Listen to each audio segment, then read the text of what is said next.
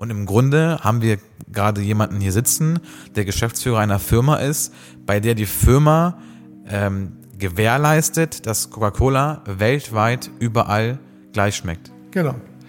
Egal, du, sag, du, ja, du, sag, du, sagst das so, aber e es ist halt. Egal, wo, das, äh, äh, wo Coca-Cola produziert wird, und Coca-Cola wird ja überall auf der Welt äh, mehr oder weniger produziert, muss das Wasser, mit dem Coca-Cola hergestellt wird, immer die gleiche Qualität haben. Und du bist damit verantwortlich für, im Grunde Dafür genommen. sind also, wir mit unseren Geräten verantwortlich, ja. Mein Name ist Hassan Kaiki und das hier ist der Podcast High Wirtschaft. Wir begrüßen im Herzen Hildesheims in der Bischofsmühle spannende Gäste aus der regionalen Wirtschaft, der Tech- und Digitalszene.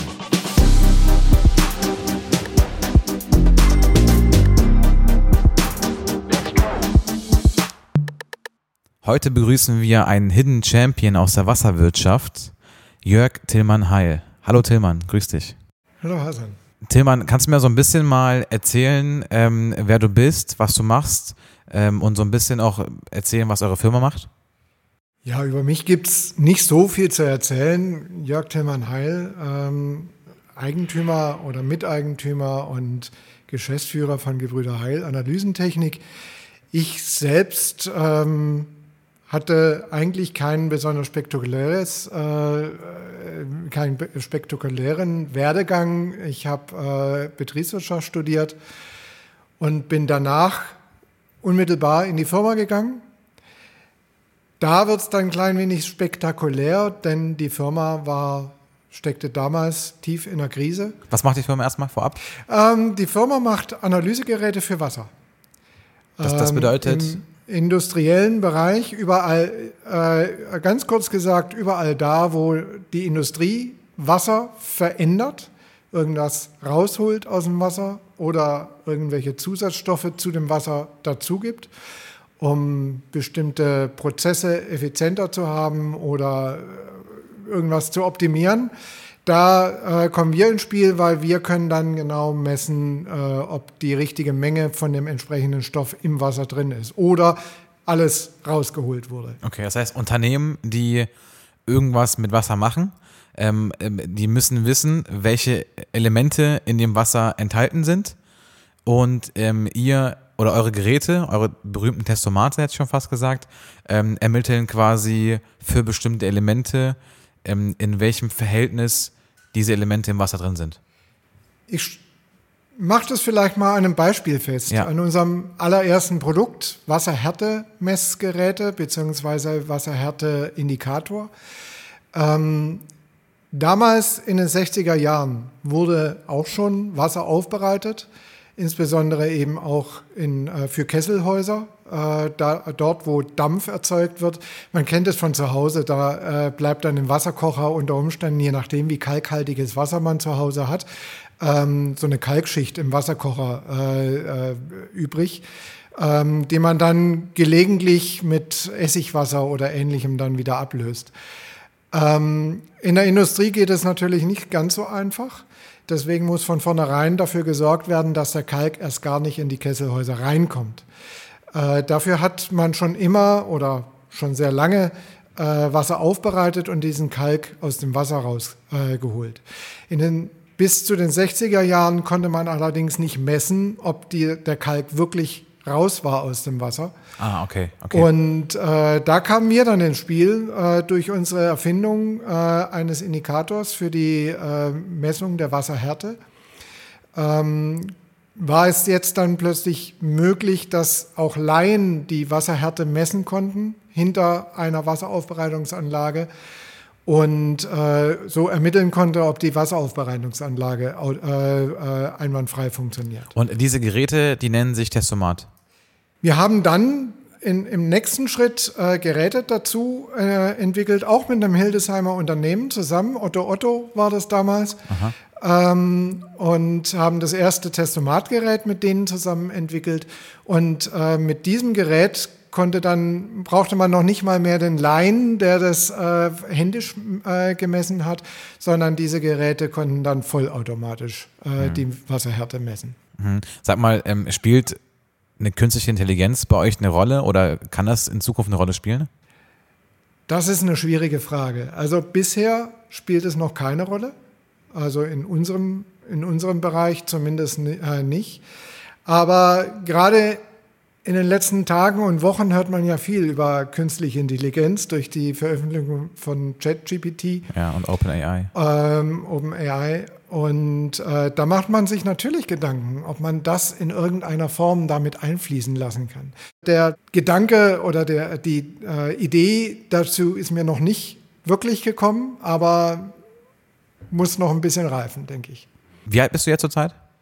Ich bin knapp über 50. Okay, und du hast die Firma ähm, übernommen mit Anfang 30? Mit Anfang 30. Und das war bereits ein Unternehmen mit wie vielen Mitarbeitern, als du es übernommen hast? Es war ein Familienunternehmen. Das war ein Familienunternehmen mit etwa 50 Mitarbeitern. Ah, okay, okay. Und wenn man dann als Anfang 30-Jähriger in so eine eingesessene Firma kommt, mit Mitarbeitern, die vielleicht mehr Berufserfahrung haben als als selber Lebenserfahrung.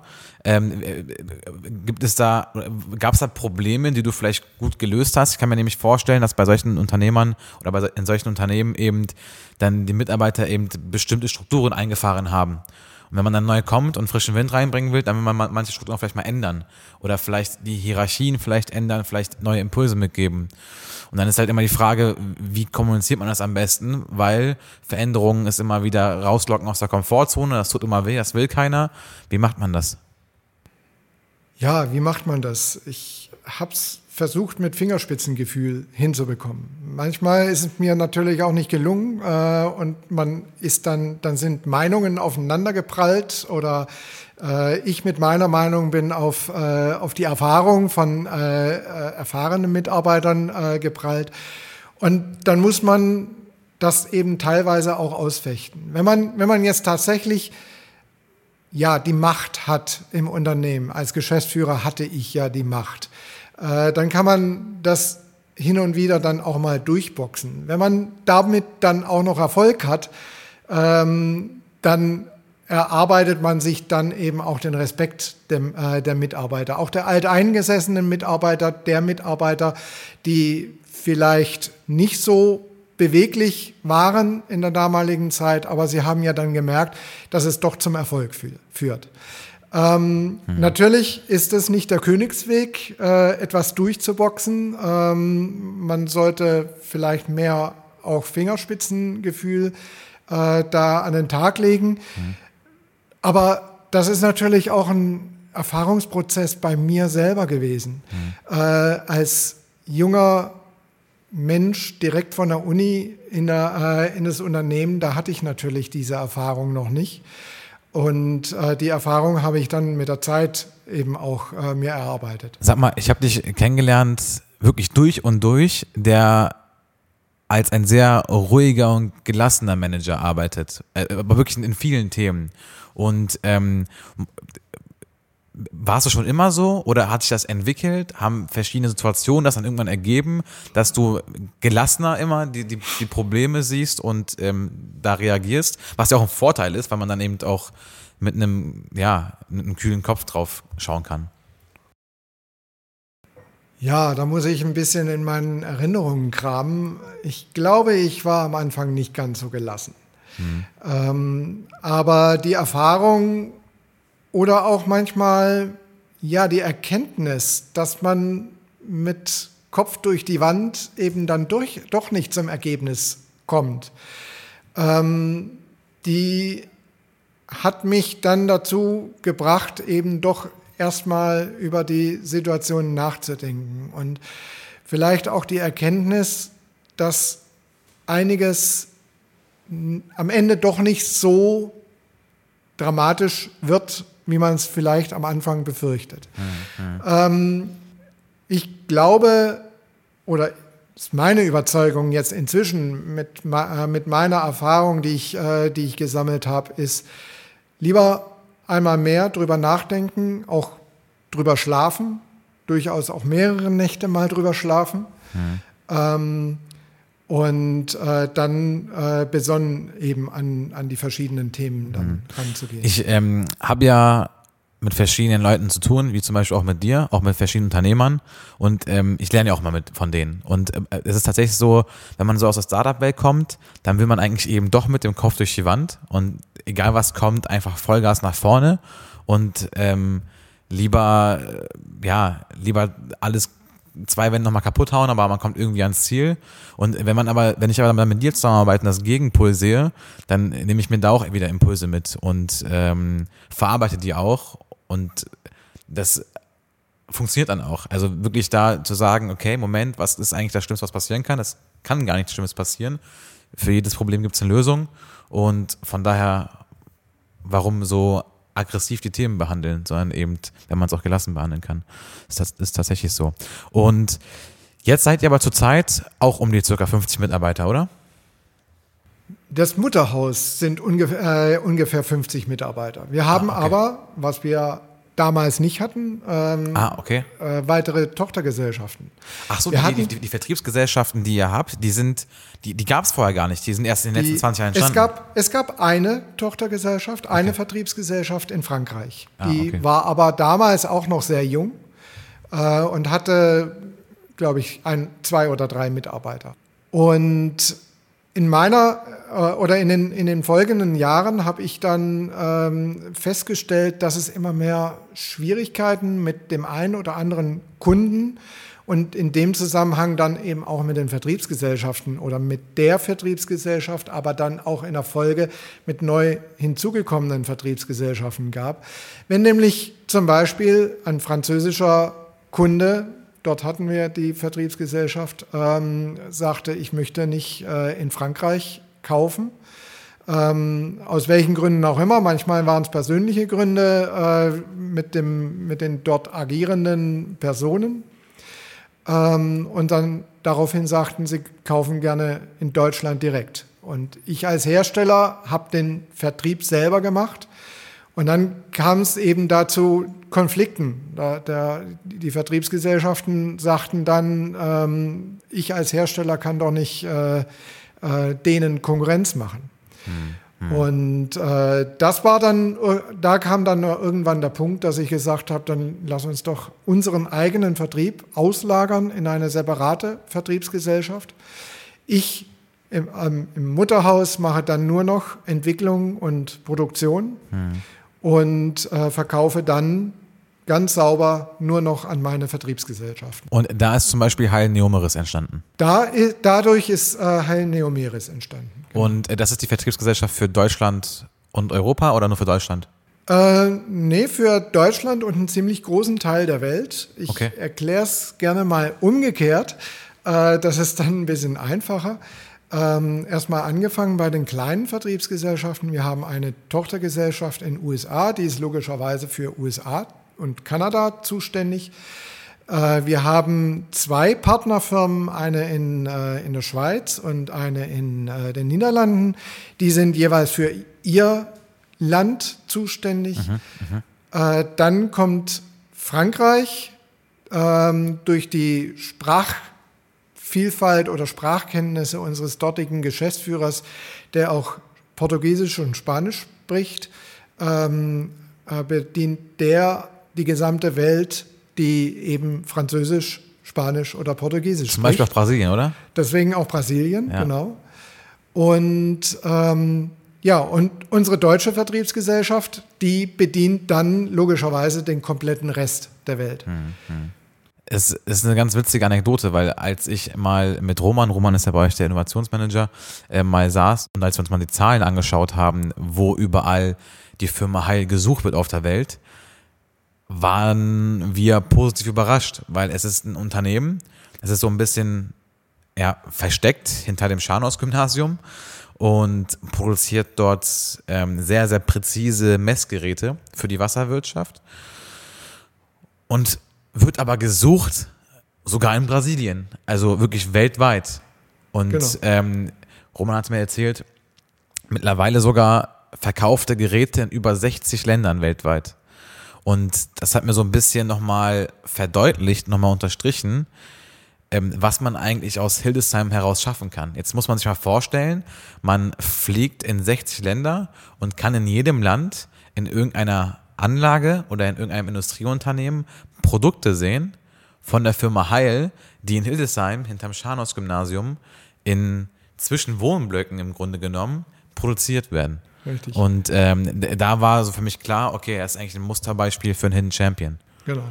Es geht sogar noch ein bisschen weiter. Ich würde mal behaupten, wir sind in noch viel mehr Ländern als nur 60 Ländern äh, vertreten, weil wir den Vertrieb über unsere Vertriebsgesellschaften, äh, dann über Wiederverkäufer äh, zu den Endkunden machen. Mhm. Und ähm, wir kennen ja nur die 60 Länder, wo mal ein Kunde direkt aus diesem Land direkt bei einer unserer Vertriebsgesellschaften äh, ein mhm. Gerät mhm. oder ein allgemeines Produkt bezogen mhm. haben. Mhm. Äh, wir wissen aber trotzdem gibt es ganz viele, viele Produkte, die über diese Händlerstruktur in ganz viele Länder ge äh, ge geflossen sind, ähm, wo sich diese Kunden dann nicht direkt bei uns melden, sondern weiterhin über deren Händler äh, die Produkte beziehen, wo wir eben nicht den direkten Kontakt haben.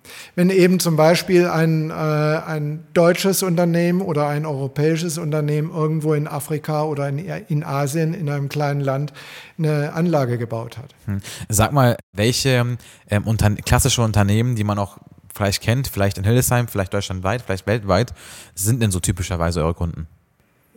Also ich hatte ja das erste Beispiel genannt mit den, äh, mit den Kesselhäusern. Ja. Äh, die stehen häufig zum Beispiel in, Lebensmittelindustrie, äh, in, in der Lebensmittelindustrie.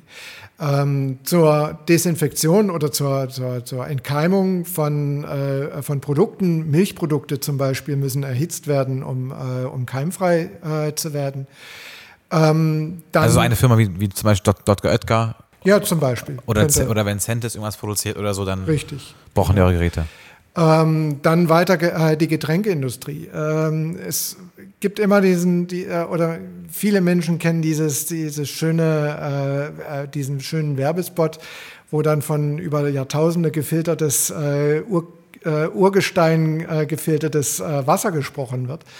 Ähm, diese Brunnen gibt es tatsächlich, aber nichtsdestotrotz wird das Wasser, bevor es zur Bierproduktion verwendet wird, aufbereitet. Und äh, da kommen wir wieder ins Spiel, weil äh, bei, der Auf, bei dem Aufbereitungsprozess muss natürlich auch wieder überwacht werden, ob der richtig funktioniert, ob die Stoffe da rausgeholt wurden aus dem Wasser, die, die man da rausholen möchte. Äh, Bierproduzenten oder allgemein Lebensmittelproduzenten machen das, weil sie natürlich eine, eine ähm, im Qualitätsmanagement oder äh, eine Qualitätssicherung äh, betreiben und jeden Tag, den sie produzieren, äh, das, den gleichen Geschmack erzeugen wollen. Und mhm. verschiedene Stoffe im Wasser, ob es jetzt Eisen ist, ob das ähm, Wasserhärte ist, ähm, verändern eben den Schmack, Geschmack des Endprodukts. Mhm. Ähm, ihr wart ja jetzt vor kurzem auch, ähm, äh, seid, seid ihr erschienen in der Hatz? Ja. Und da hat ein Mitarbeiter von euch erzählt, dass ähm, zum Beispiel Coca-Cola, eine weltweit bekannte Firma, da tatsächlich auf die Firma Heil setzt, weil das wahrscheinlich in einem Mikromanagement passiert, aber es ist ein Bestandteil des Systems, wie eben Cola hergestellt wird. Genau. Und da müssen eben auch bestimmte Wasserinhalte gemessen, gemessen werden, um den genau. Geschmack beizubehalten. Und im Grunde haben wir gerade jemanden hier sitzen, der Geschäftsführer einer Firma ist, bei der die Firma ähm, gewährleistet, dass Coca-Cola weltweit überall gleich schmeckt. Genau.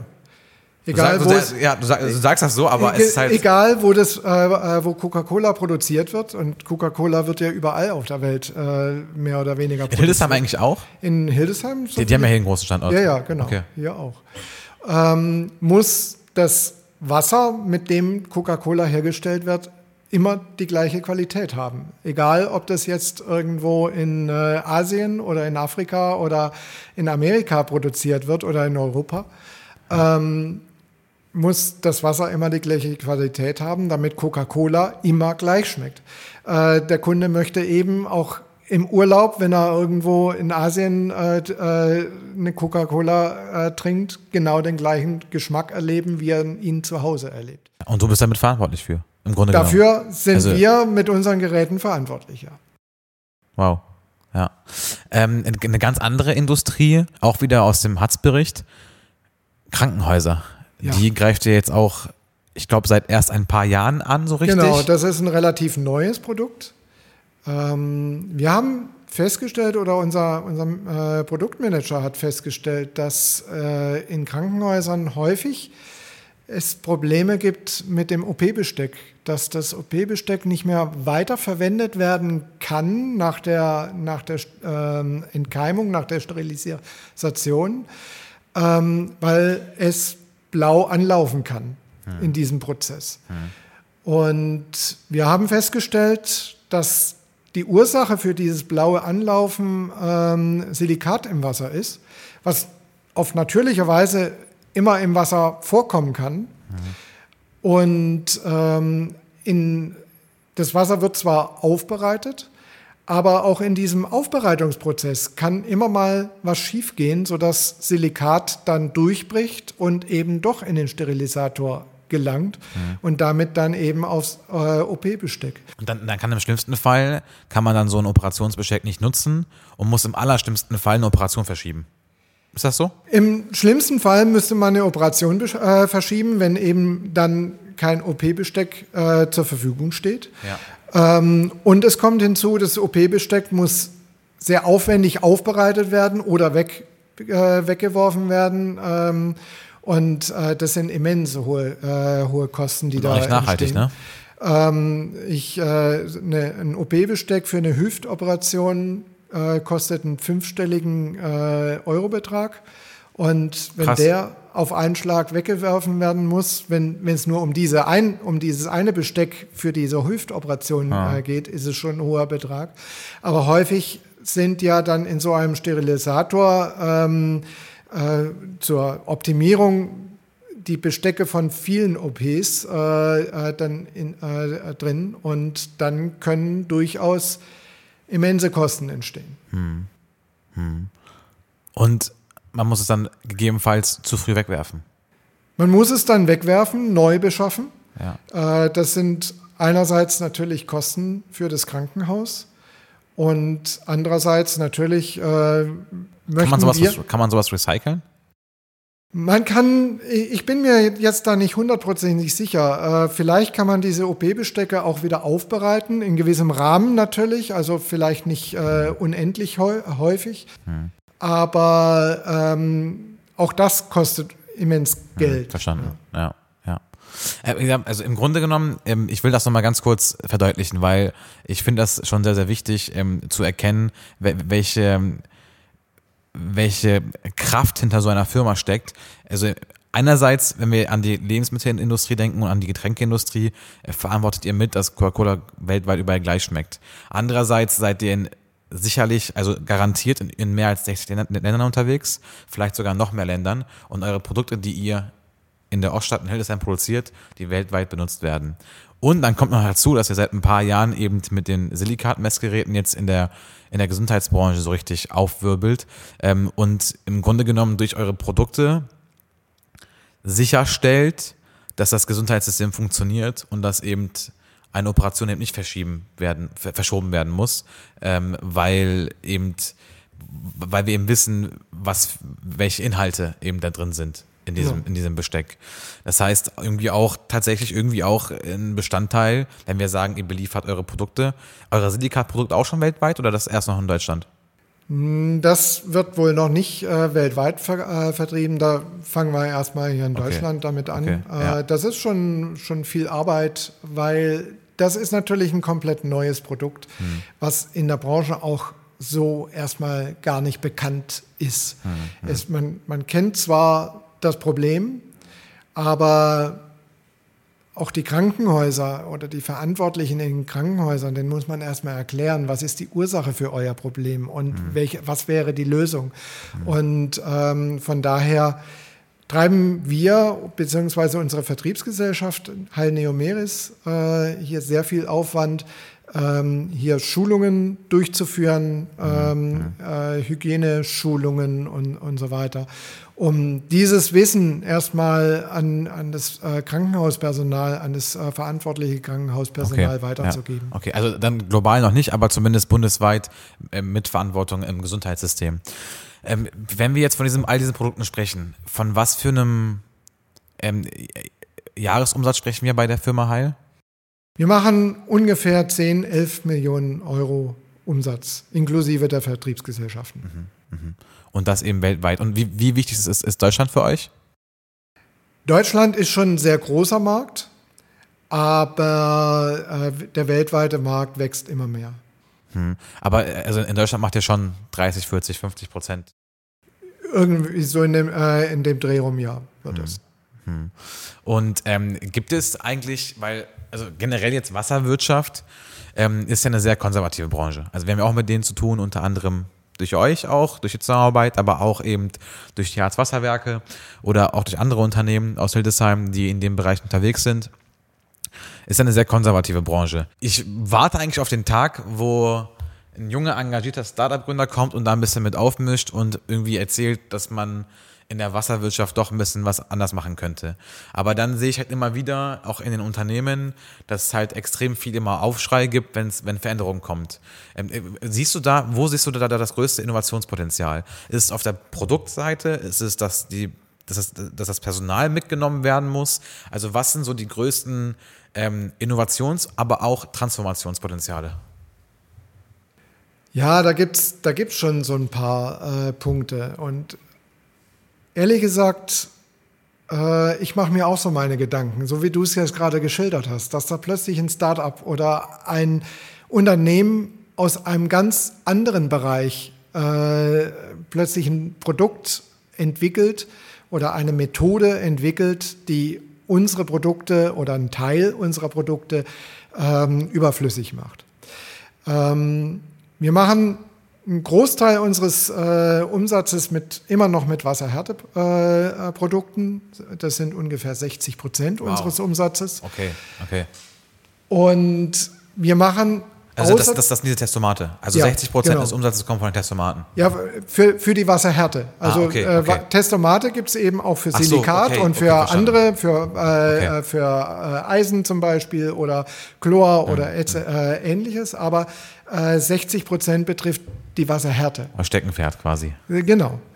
Ähm, zudem haben wir eine, eine kleine Herausforderung. Wir arbeiten immer noch mit Chemie. Ähm, und Chemie äh, oder neben der Chemie gibt es auch die äh, Elektrochemie. Äh, das heißt Sonden, die bestimmte Parameter im Wasser messen können. Ähm, das sind so unsere. Und die dritte Herausforderung ist eben äh, ist die Digitalisierung bis hin zu ähm, äh, künstlicher Intelligenz. So, fangen wir, fangen wir mit dem ersten Punkt an, die Wasserhärte. Da mache ich mir natürlich Gedanken, was passiert, wenn irgend so ein, also das von dir benannte Startup äh, äh, oder in den Raum geworfene Startup äh, plötzlich eine Methode entwickelt, äh, die die Wasserhärtemessung überflüssig macht oder auf eine ganz andere Methode, mit einer ganz anderen Methode macht und damit und eben dann auch entsprechend einfacher. Dann würde, würden 60 Prozent unseres Umsatzes wegfallen. Dafür ist äh, die Gegenstrategie äh, Diversifizierung. Das heißt weitere Parameter, wie zum Beispiel Silikat. Oder man entwickelt selber solche Startups. Oder man entwickelt selber solche Startups. Das Ja. kann man natürlich auch. Aber das ist eine ganz Äh, wichtige Frage, die, du- die du dir gestellt hast, weil ähm, das äh, äh, tatsächlich stelle ich die Frage immer wieder, wenn ich mit Industrieunternehmern spreche. Und zwar nicht die Frage, wie können wir wachsen, sondern die Frage, was müsste eigentlich passieren, dass man unsere Produkte nicht mehr, nicht mehr brauchen würde. Und das ist eine ganz neue Dimension des Denkens. Also es ist Richtig. ja plötzlich, Das, das machen wir durchaus. Äh, Wir haben auch in den vergangenen Jahren äh, mit ähm, Mitarbeitern äh, schon mal solche Workshops durchgeführt. Was würde passieren oder was, was könnte man anders machen, um, um jetzt die, die Wasserhärtemessung nicht mehr durchführen zu müssen? Oder äh, auch andere Workshops, wie welche, welche Geschäftsmodelle könnten wir denn von anderen wie Amazon oder was weiß ich, welchen äh, Firmen kopieren, um einfach unser Geschäft mal ganz anders zu betrachten oder zu machen. Aber so ein Perspektivwechsel ist wahrscheinlich, also würde ich jetzt vermuten, ist äh, aus dem Bauchgefühl heraus, ist eines deiner Erfolgsrezepte, dass du halt immer wieder sagst, okay, wir müssen mal anders, anders hinschauen auf die Firma. Ich weiß auch selber privat, du bist ja auch ja, ein, ein Fan, hätte ich schon fast gesagt, von der Google-Mentalität so ein bisschen. Zumindest sagen das deine Mitarbeiter. ähm, also was jetzt äh, irgendwie Hierarchien angeht, was ja. Unternehmenskultur angeht, wie ein Chef zu sein hat, welche Kompetenzen man irgendwie in den Vordergrund stellen sollte. Da guckst du ja schon viel ab, was genau. die so in den USA machen. Ja, das, das war eigentlich schon immer meine, meine Überzeugung, dass nicht alles Wissen von mir kommen kann oder, oder neue Ideen von mir kommen können, weil ich bin ich bin nur einer von 50 oder jetzt inzwischen von 70, 80 Mitarbeitern, wenn wir die Vertriebsgesellschaften dazu nehmen. Mhm. Ähm, aber es gibt dann eben 70, 80-fach nochmal das gleiche Potenzial, wie es bei, in mir selber drin steckt. Und mhm. das möchte ich einfach rauskitz, äh, rauskitzeln. Mhm. Ähm, ich alleine kann nichts bewegen. Äh, also vielleicht Gibt es sowas mal, dass, äh, dass ein Firmenchef mal eine tolle Idee hat und damit groß rauskommt? Hm. Ja. Hm. Aber ähm, man könnte ja 80 Mal eine tolle Idee haben und 80 Mal hm. damit äh, äh, groß rauskommen. Aber das ist auch so eine Kompetenz, in die man äh, hineinwachsen muss. Also wenn ich auch jetzt so an Gründer denke, ich meine, die, die wachsen ja erstmal mit ein, zwei, drei, fünf Mitarbeitern.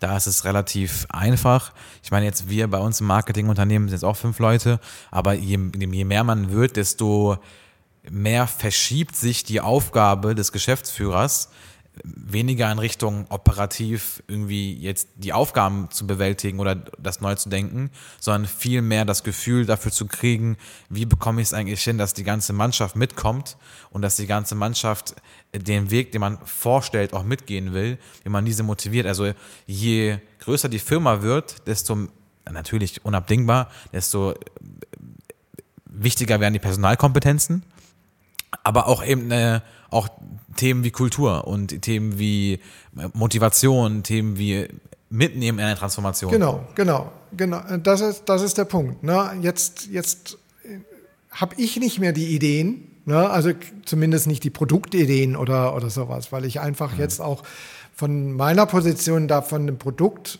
immer weiter, also von dem eigentlichen Produkt immer weiter weg. Entferne, ne? Ja. Mich entferne.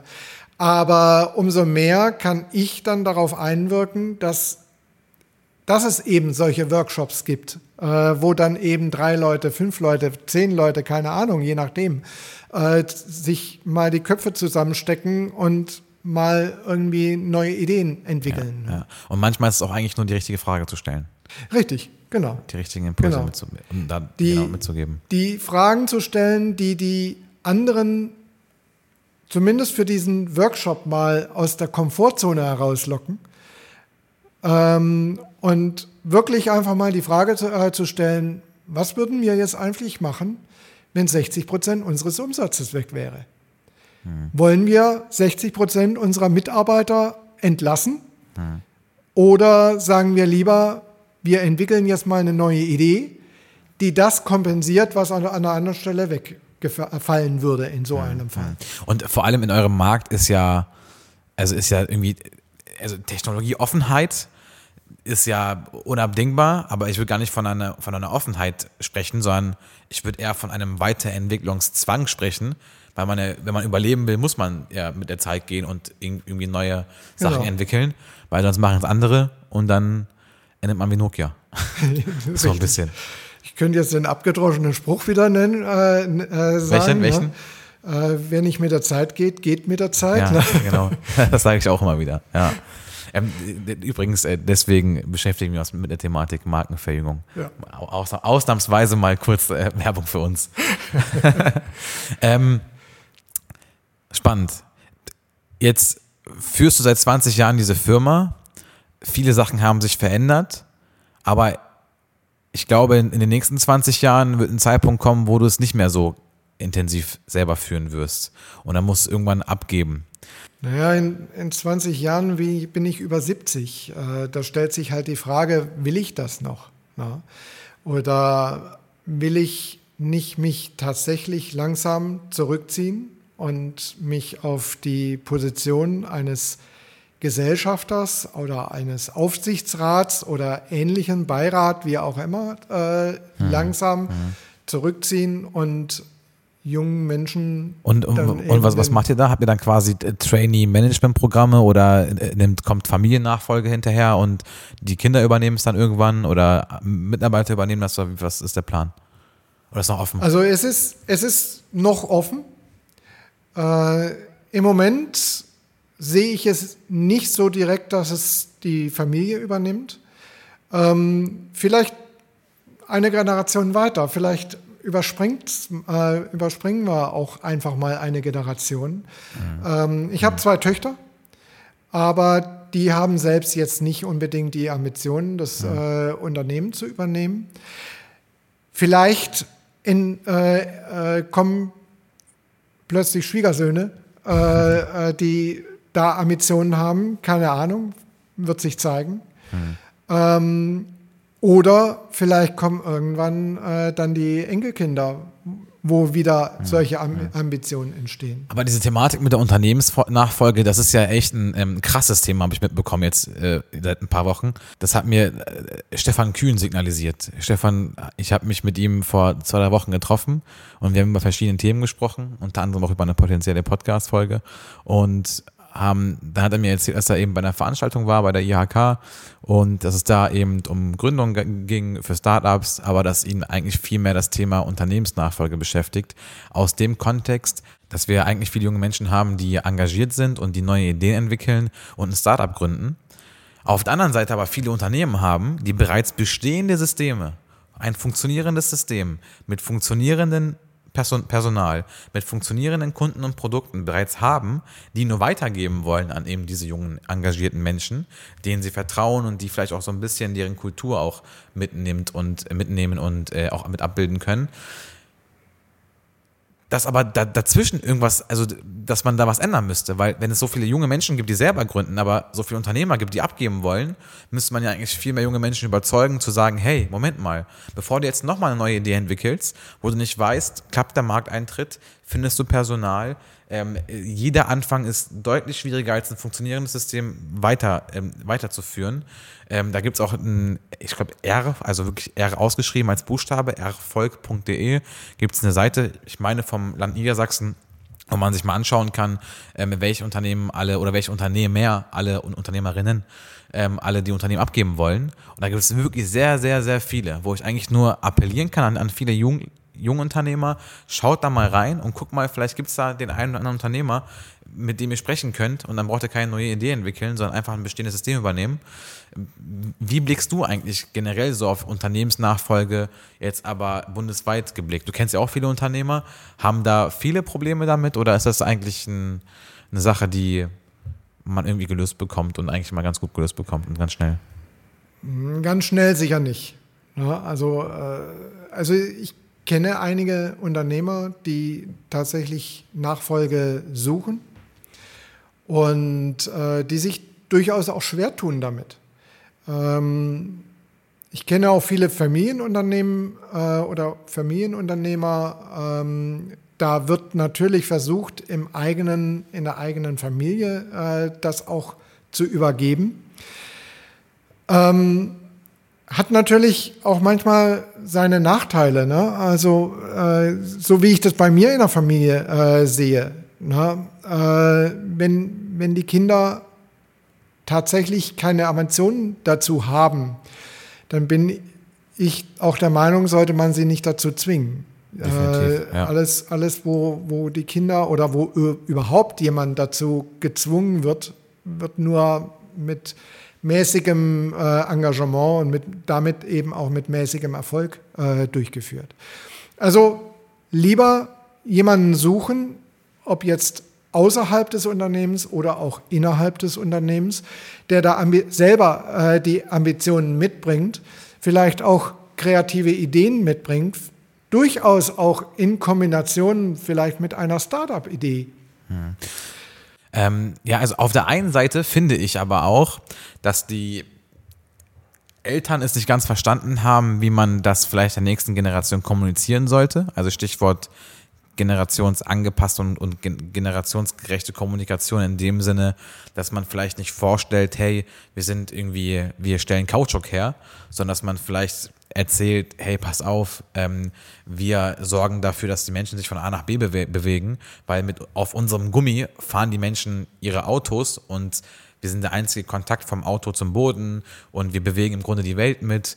Oder ähm, hey, wenn, wenn wir, je, je besser es unserem Unternehmen geht und je profitabler wir werden, je erfolgreicher wir werden, desto größer kann dann auch im Nachgang auch unser Social Impact sein auf der Welt. Also je mehr Mittel wir haben, desto mehr können wir damit anfangen und auch in soziale Projekte auch investieren. Und vor allem aber auch, man bekommt ja im Grunde eine sehr angenehme Situation, dass man die Verantwortung übernehmen kann, wenn man will, dafür zu sorgen und, und da die Verantwortung zu übernehmen, ein noch besseres Arbeitsklima zu schaffen. Um dir mal da ein Beispiel zu geben, ich habe vor kurzem mit jemandem gesprochen aus der Industrie, auch aus Hildesheim, ähm, und da war das Thema, ja, wir müssen profitabler werden. Und die machen auch bereits im dreistelligen Millionenbereich Jahresumsätze. Und da war die Frage, okay, wir müssen profitabler werden, aber wofür eigentlich? Also was machen jetzt dieser eine Prozentpunkt mehr Profitabilität im Jahresumsatz aus? Ich meine, es ist am Ende des Tages nur eine Zahl auf dem Konto, wenn man es mal ganz runterbricht. Und dann war die Antwort, ja, weil wir das Geld dann brauchen, um ein noch besseres Arbeitsumfeld zu schaffen. Und das ist ja eigentlich der Punkt, dass man eigentlich kommunizieren muss. Also im Grunde hätte man ja nicht sagen dürfen, wir müssen profitabler werden, sondern hey, wir brauchen bessere Arbeitsbedingungen und dafür brauchen wir eben Geld, um das wieder zu investieren. Und da das große Ganze zu sehen und vielleicht auch hier und da anders zu kommunizieren. Das ist die eine Seite der Medaille meinerseits. Die andere Seite finde ich aber auch, Jetzt habe ich es vergessen. Aber gut, so ist das halt im Podcast. Ist nicht schlimm. Wo waren wir jetzt stehen geblieben? Unternehmensnachfolge. Ach so, genau. Generationsgerechte Kommunikation. Ja, was, was hältst du davon? Von der generationsgerechten Kommunikation? Ja, sollte man, sollte man tatsächlich, so wie du es sagst, ähm, versuchen rüberzubringen. Ähm, ich habe aber, ich, ich merke das ja bei mir selber, ne? ich habe da durchaus Verständnis, äh, wenn das, wenn das nicht, nicht so hundertprozentig funktioniert. Ähm, da würde ich, also ich sage jetzt hier ganz ehrlich, ich, ich habe es vielleicht nicht so gut hinbekommen bei mir, in meiner Familie, bei meinen Kindern, weil ich oder weil die Kinder eben vielleicht auch zu häufig gesehen haben, Mensch, der Papa, der arbeitet bis spät abends, ist, kommt dann gestresst nach Hause ähm, hat keine Lust oder keinen Nerv mehr, sich irgendwie mit uns großartig zu beschäftigen. Mhm. Ähm, wenn über die Firma gesprochen wird, dann wird über Probleme gesprochen. Mhm. Ähm, Krass. Und aber das ist, das ist eben leider häufig der Alltag in Unternehmerfamilien. Mhm. Und ähm, da muss, müssten vielleicht tatsächlich die Unternehmer äh, mal ja, sich, bevor sie nach Hause fahren, nochmal selber rückbesinnen, was bringe ich denn jetzt mit nach Hause mit? Hm. Ähm, was möchte ich denn gerne, dass die, dass die Kinder oder auch die Ehefrau oder der Partner ähm, von mir jetzt erleben, ne? wie, oder auch wie ich die Firma erlebe. Ich habe natürlich auch viele, viele gute Erlebnisse mit der Firma. Ja. Und solche, solche Dinge, wie wenn wir in einer, in einer Zeitung äh, erwähnt werden oder einen Artikel in der Zeitung bekommen, ähm, bekommen natürlich dann die, die Familie auch mit. Aber wie das so häufig auch in äh, Familienunternehmen ist, man ist man hat es ein Leben lang gelernt, bescheiden zu sein, für andere auch zu arbeiten. Und man hängt es nicht so an die große Glocke. Auch in der, in der äh, Familie hängt man das nicht, äh, nicht so sehr an die große Glocke. Vielleicht muss ich da tatsächlich ein bisschen was verändern. Man mhm. muss auch für sich selber, für sein eigenes Unternehmen, mhm. in seinem eigenen Umfeld mehr Werbung machen, um auch die Begeisterung der eigenen Familie für dieses Unternehmen äh, oder für die eigene mhm. Arbeit äh, da zu wecken. Mhm. Ja. Definitiv, weil sich auch dann auch ja ein Stück weit das Bewusstsein sich entwickelt in der Familie, wie wichtig eigentlich die Firma ist für einen Einzelnen und vor allem auch dann aber auch dann äh, in direkter Nachfolge dann auch für das Unternehmen, äh, für die Familie, sorry. Jetzt ist mir gerade eingefallen, auf der anderen Seite, jetzt haben wir eben gesprochen über, über, die eine Seite, dass eben vielleicht die ähm, Eltern mehr machen müssen von den Familienunternehmern, aber auf der anderen Seite ist natürlich auch so, da wurde nämlich zum Beispiel Dirk Grossmann die Frage gestellt oder auch Martin Kind, wenn man, wenn man bereits ein Unternehmen geschaffen hat, was ein, eine gewisse Verantwortung trägt, einen gewissen Umsatz und ein gewisses Personal, Unternehmer sein kann ja auch nicht jeder. Richtig. Ist ja auch irgendwie eine, da brauchst du gewisse Eigenschaften, du brauchst Bock darauf, du brauchst eben, das muss dir Spaß machen, dass du auch mal abends erst um 22 Uhr nach Hause kommst ähm, und es sind halt andere Themen, die einen beschäftigen. Und da wurde nämlich der Grossmann die Frage gestellt, die Wahrscheinlichkeit, oder auch bei Martin Kind, die Wahrscheinlichkeit, dass der, dass die Nachfolge die gleichen Eigenschaften besitzt oder die Eigenschaften besitzt, die er besitzen sollte, um das Unternehmen wieder erfolgreich weiterzuführen, ist ja sehr gering.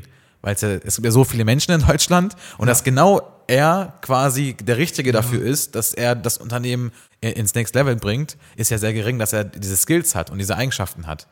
Und das ist halt wieder auch so ein Gegenargument. Ne? Also ist, ist überhaupt die Nachfolge, haben die überhaupt die richtigen Eigenschaften dafür? Also, also man, man wird sicherlich nicht, also ich werde sicherlich nicht einen Klon von mir äh, jetzt finden, dem, äh, dem ich jetzt einfach so die, Verantwortung für die, äh, für die Unternehmung. Der noch 20 Jahre jünger übertrage. ist und sagen kann, Genau. ähm, ich denke mal, es gibt so ein paar Grundvoraussetzungen, die erforderlich sind. Führungs, äh, äh, Führungsfähigkeiten äh, zum Beispiel. Ähm, äh, dann eben Verantwortungsbewusstsein, äh, ähm, eben auch äh, das Engagement, eben wie du sagtest, auch mal bis 22 Uhr zu arbeiten, wenn es erforderlich ist. Ähm, also so ein paar Grundvoraussetzungen müssen natürlich da sein. Aber jeder neue, äh, ja, jede neue Führungsperson, äh, die das Unternehmen dann übernimmt, ähm, wird auch wieder neue Schwerpunkte setzen. Ähm, was mir an der Stelle weiterhin wichtig wäre, wäre, dass jetzt die Kultur oder die, die, äh, ja, die Kultur des Unternehmens, die, äh, äh die Unternehmenskultur nicht wesentlich äh, verändert wird. Also ein, ein reiner Manager, der von den viel berüchtigten äh, Heuschrecken jetzt da eingesetzt äh, wird mhm. und einfach nur Zahlen optimieren soll, ähm, wäre nach meinem Dafürhalten eben nicht das Ideal für, für die Unternehmensnachfolge mhm. äh, meines Unternehmens. Ähm, da habe ich einfach auch ein gewisses Verantwortungsgefühl meinen Mitarbeitern gegenüber äh, dass ich sage, die sollen nicht einfach nur als, ja, als, als Objekte oder als, als äh, äh, Zahlen letzten Endes dann auf dem Papier da stehen und, äh, und letzten Endes dann vielleicht auch wegrationalisiert werden. Das streicht ja im Grunde ein, eine Art der Unternehmensnachfolge an. Und zwar, wenn Investoren kommen und sagen, hey, ähm, wir hätten Bock, deine Firma zu übernehmen. Und das ist tatsächlich etwas, was zum Beispiel unser vorheriger Gast war Floyd Janning und da gibt es ähm, Startups, zum Beispiel wie 1,5 Grad, die eben Gelder bekommen von Investoren für ja. 200 Millionen, 250 Millionen, 300 Millionen und mit diesem Geld eben, oder mit diesen Geldern eben, ähm, ja, so Wertschöpfungsketten im Grunde kaufen. Das heißt, die kaufen einmal den Solarpanelhersteller, dann kaufen die den, der es anbaut, ja. dann kaufen die noch die Heizungssanitärfirmen und dann kaufen noch einen After-Sales-Call-Service oder so, ein Callcenter oder sowas und kaufen im Grunde Wertschöpfungsketten. Und ich meine, in so einer konservativen Branche wie bei euch, gibt es da auch Angebote? Kommen da auch Investoren auf euch zu und sagen, hey, wir würden euch gerne aufkaufen? Solche, solche Investoren gibt es auch. Ähm, gibt es aus verschiedenen äh, Bereichen. Also die äh, gibt es natürlich aus Amerika. Die gibt es aber auch zum Teil hier in Deutschland. Ähm, und genau davor habe ich so ein bisschen, bisschen meine, meine Sorge. Und da, also ich möchte nicht ausschließen, ähm, dass nicht doch irgendwann mal ein Investor kommt, der mir so viel Geld auf den Tisch legt, dass auch ich dann schwach werde. Hm.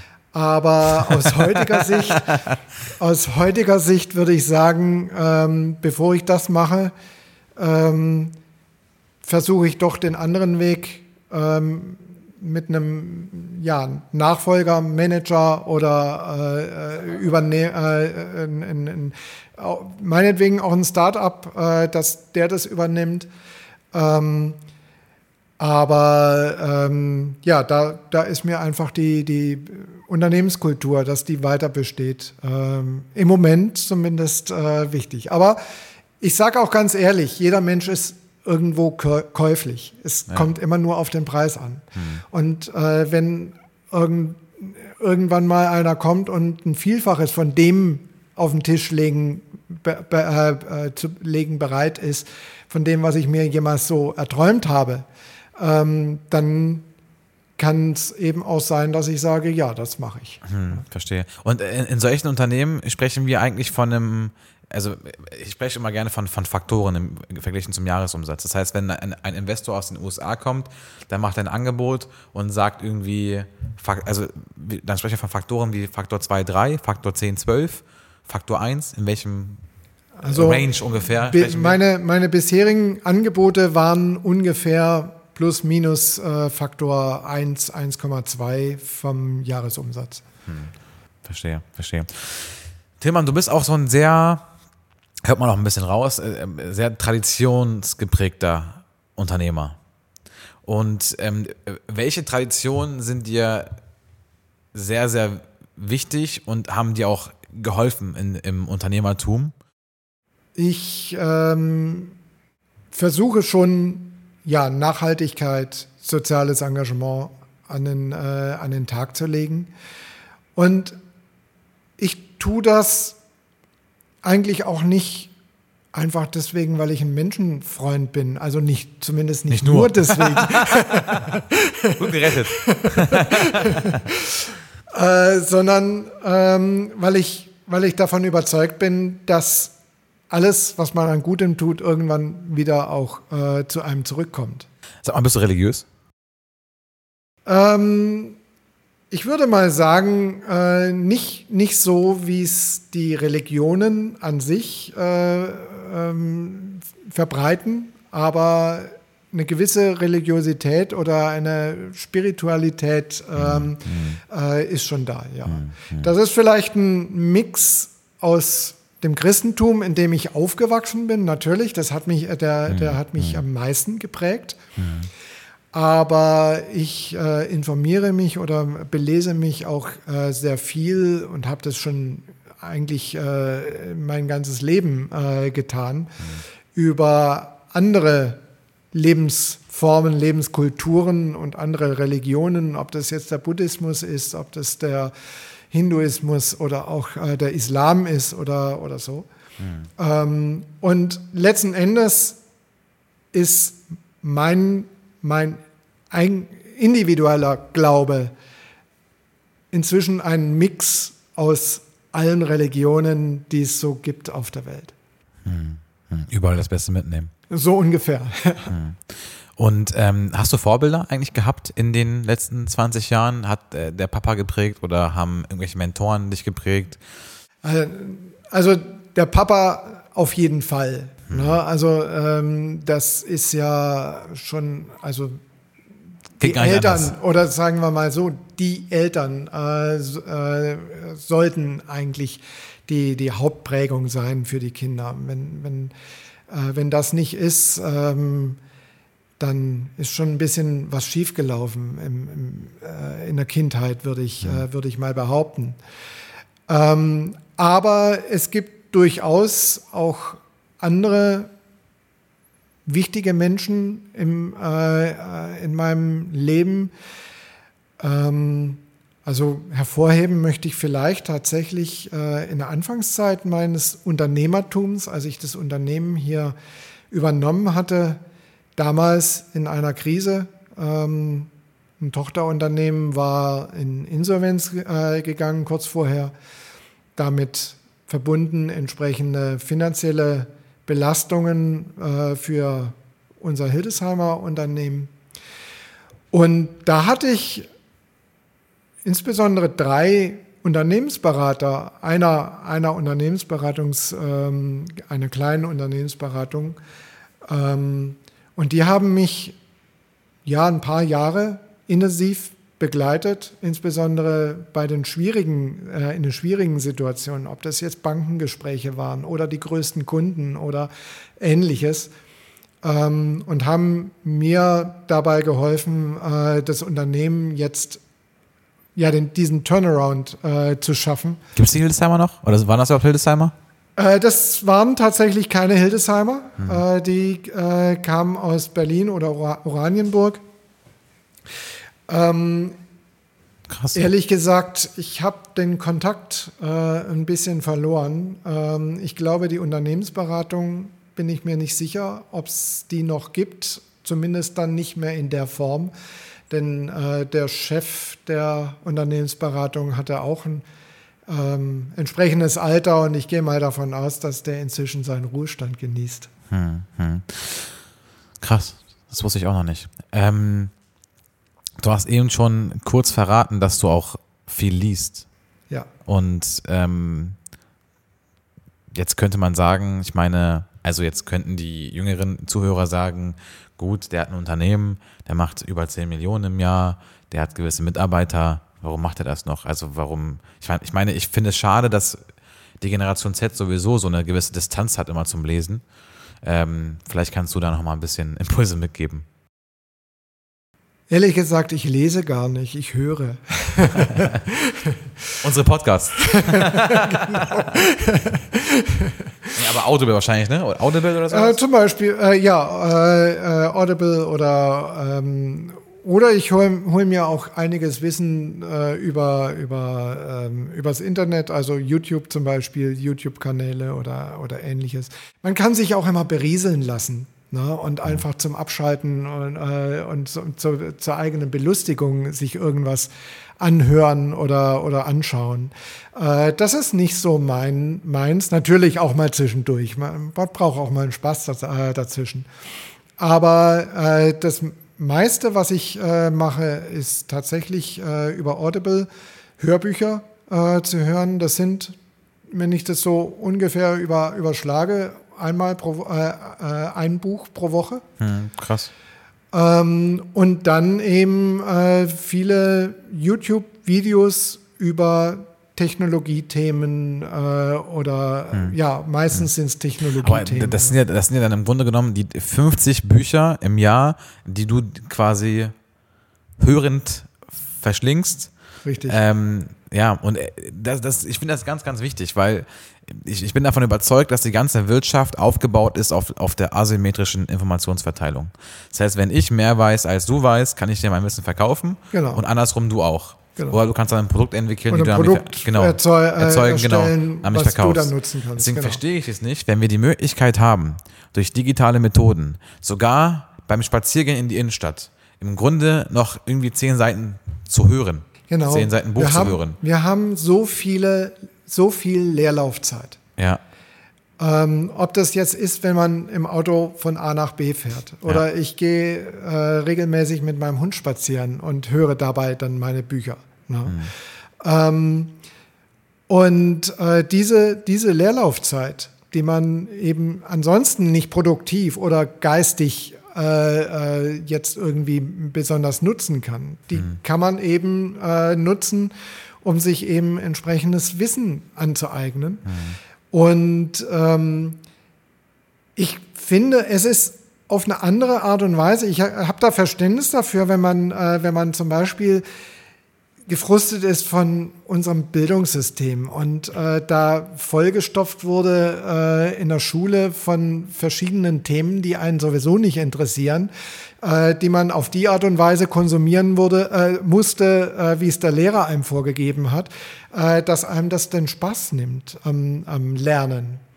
Aber nach der Schule oder abseits von der Schule hat man doch die Möglichkeit, sich Wissen auf eine ganz andere Art und Weise noch zuzuführen. Vor allem, man darf sich aussuchen, was man. Man, man ne? darf sich aussuchen, welches Wissen man, äh, äh, man sich äh, äh, aneignet. Ja. Ja, und ich habe das bei meinen eigenen Kindern äh, äh, gemerkt. Es gibt ja auch so viele Lehrvideos zum Beispiel auf YouTube oder wo auch immer. Ähm, wenn die Kinder in irgendeinem Fach, zum Beispiel Mathe, ne, äh, das, da, äh, wenn, die, wenn die Abitur machen, dann kann ich als Vater dann auch nicht mehr helfen, auch wenn ich mhm. früher in Mathe gar nicht mal so schlecht war. Mhm. Ähm, aber irgendwann ist mein Wissen dann auch am Ende, ähm, weil das einfach, ja, ich brauche es nicht mehr und deswegen ist verloren gegangen. Mhm. Ähm, mein Ratschlag war immer, sucht euch auf YouTube einen entsprechenden äh, Kanal, wo ja. eben das entsprechende ja. Wissen äh, für euch ja. äh, sinnvoll beziehungsweise so, wie es euch gefällt, äh, aufbereitet wurde. Übrigens ist das auch ein Markt. Also Education Tech ist ein eigener Bereich in der Startup-Welt. Da gibt es sowas wie Simple Club und ich, ich genau. meine, Simple Club hat in der ersten Runde 6 Millionen geraced. Ähm, ich würde jetzt aus dem Bauchgefühl heraus vermuten, die haben zurzeit eine Firmenbewertung von 50 Millionen und die machen im Grunde nichts anderes, als eben diese Lehr Lehrinhalte wieder zielgruppengerecht zu kommunizieren. Richtig. Und eben ähm, Education Stuff von der Schule eben wieder sexy ja. zu machen. Okay, abschließend deutscher Preis des Mittelstandes. Großer Preis des großer, Mittelstandes. Großer Preis des Mittelstandes. ähm, da sehe ich gerade was an deinem Anzug. Ja. Ähm, was ist das? Und ähm, kannst du vielleicht in ein, zwei Sätzen sagen, was für eine Bedeutung so ein Preis für Deutschland hat und wie ihr es geschafft habt, äh, das zu gewinnen? Wie haben wir das geschafft, das zu gewinnen? also der große Preis des Mittelstands ist ein äh, Unternehmerpreis. Ähm, da kann man nominiert werden von unterschiedlichen ähm, ja, Akteuren in der Wirtschaft und in der Politik. Also zum Beispiel werden Politiker, also die, die örtlichen äh, ähm, tätigen Politiker äh, wie Landtagsabgeordnete, Bundestagsabgeordnete, äh, Bürgermeister etc. Ähm, von, äh, aufgefordert, ähm, sich okay. mal Gedanken zu machen, welches Unternehmen in ihrem Umkreis äh, hätte das äh, denn verdient, so einen Preis. Äh, also gibt zum Beispiel Bernd Westphal auch eine Stimme ab? Ja, genau. Weil Bernd Westphal zum Beispiel hat uns nominiert. Ach krass, damals, ja. der wird auch hier Podcast-Gast. Super. Dann muss ich mal fragen, was er, wenn er die Jahre zuvor mal äh, nominiert hat oder die Jahre genau. danach. Spannend. Und man wird da äh, nominiert und dann äh, muss man sich einem äh, Fragebogen, ähm, also einen Fragebogen ausfüllen und zu fünf verschiedenen Kategorien dann eben äh, die Frage, äh, Fragen beantworten. Da ist äh, das, die allgemeine wirtschaftliche oder die, die unternehmerische wirtschaftliche Entwicklung dabei. da ist Personal dabei, da ist Entwicklung, also Innovation mit dabei ähm, soziales Engagement, äh, Marketing. Ähm, Habe ich jetzt alle fünf? Ich weiß es jetzt okay. nicht. okay. Und was hat man dann davon? Also ist das dann einfach eine Strahlkraft-Werbemaßnahme? Also man bekommt keinen finanziellen Preis, okay. ähm, aber man bekommt eine Statue. Die kann man sich natürlich zu Hause oder im, im Unternehmen besser äh, in die Vitrine stellen ähm, und äh, dann eben zeigen, guckt mal, äh, ich habe was, äh, ich habe was geleistet oder ich habe mhm. was äh, erhalten. Mhm. Im Grunde genommen ist es, ist es eine Ehre, äh, diesen Preis zu gewinnen. Und man kann natürlich auch Werbung damit machen. Das heißt, diese, diese Statue oder dieses, äh, äh, dieses Bild der Statue darf ich, äh, darf ich jetzt anschließend ähm, auf, auf äh, Werbematerialien und so weiter äh, mit abdrucken. Hm. Motiviert sowas die Mitarbeiter auch? Also sagen die dann, hey, cool, dass wir es gewonnen haben und also oder, oder wird das ein Gesprächsthema in der Mittagspause? Ähm, wir, haben, wir haben das äh, kommuniziert im Unternehmen. Wir, wir, machen auch immer eine kleine Feier, wenn wir Echt? den Preis gewonnen haben. Also es gibt da unterschiedliche Stufen, äh, der, äh, der, äh, des, äh, den Preis oder unterschiedliche äh, Kategorien des Preises sozusagen. Man fängt an mit Finalist, dann bekommt man den Preis für Niedersachsen sozusagen. Mhm. Äh, und dann geht es auf Bundesebene. Und ihr, ihr habt welchen gewonnen? Äh, wir haben jetzt den Preis für Niedersachsen gewonnen. Okay, und also in, in dem Jahr, Preis. wo ihr gewonnen habt, hast du mir mal erzählt gehabt, da hat ähm, auch Albert Fischer, glaube ich, gewonnen? Oder hat ein Jahr Die, zuvor? Albert Fischer hat äh, schon ein paar Jahre vorher den Preis äh, ah, okay. gewonnen. Okay. Äh, der hat äh, sogar schon den, äh, ist, ist ähm, auf Bundesebene Preisträger. Ah, okay. Da müssen wir noch hin. Da wollen wir noch hin. Ja, genau. Cool, cool. Dann äh, gratuliere ich nochmal und Danke. wünsche alles Gute, ähm, dass ihr auch auf Bundesebene den Preis gewinnt. Tillmann, vielen Dank. Danke dir. Das war wieder eine Folge unseres Podcasts High Wirtschaft. Für mehr Infos und Tipps rund um Wirtschaft, Digitalisierung und Marketing folgt uns auf Instagram und LinkedIn und checkt unsere Webseite www.markenverjüngung.de.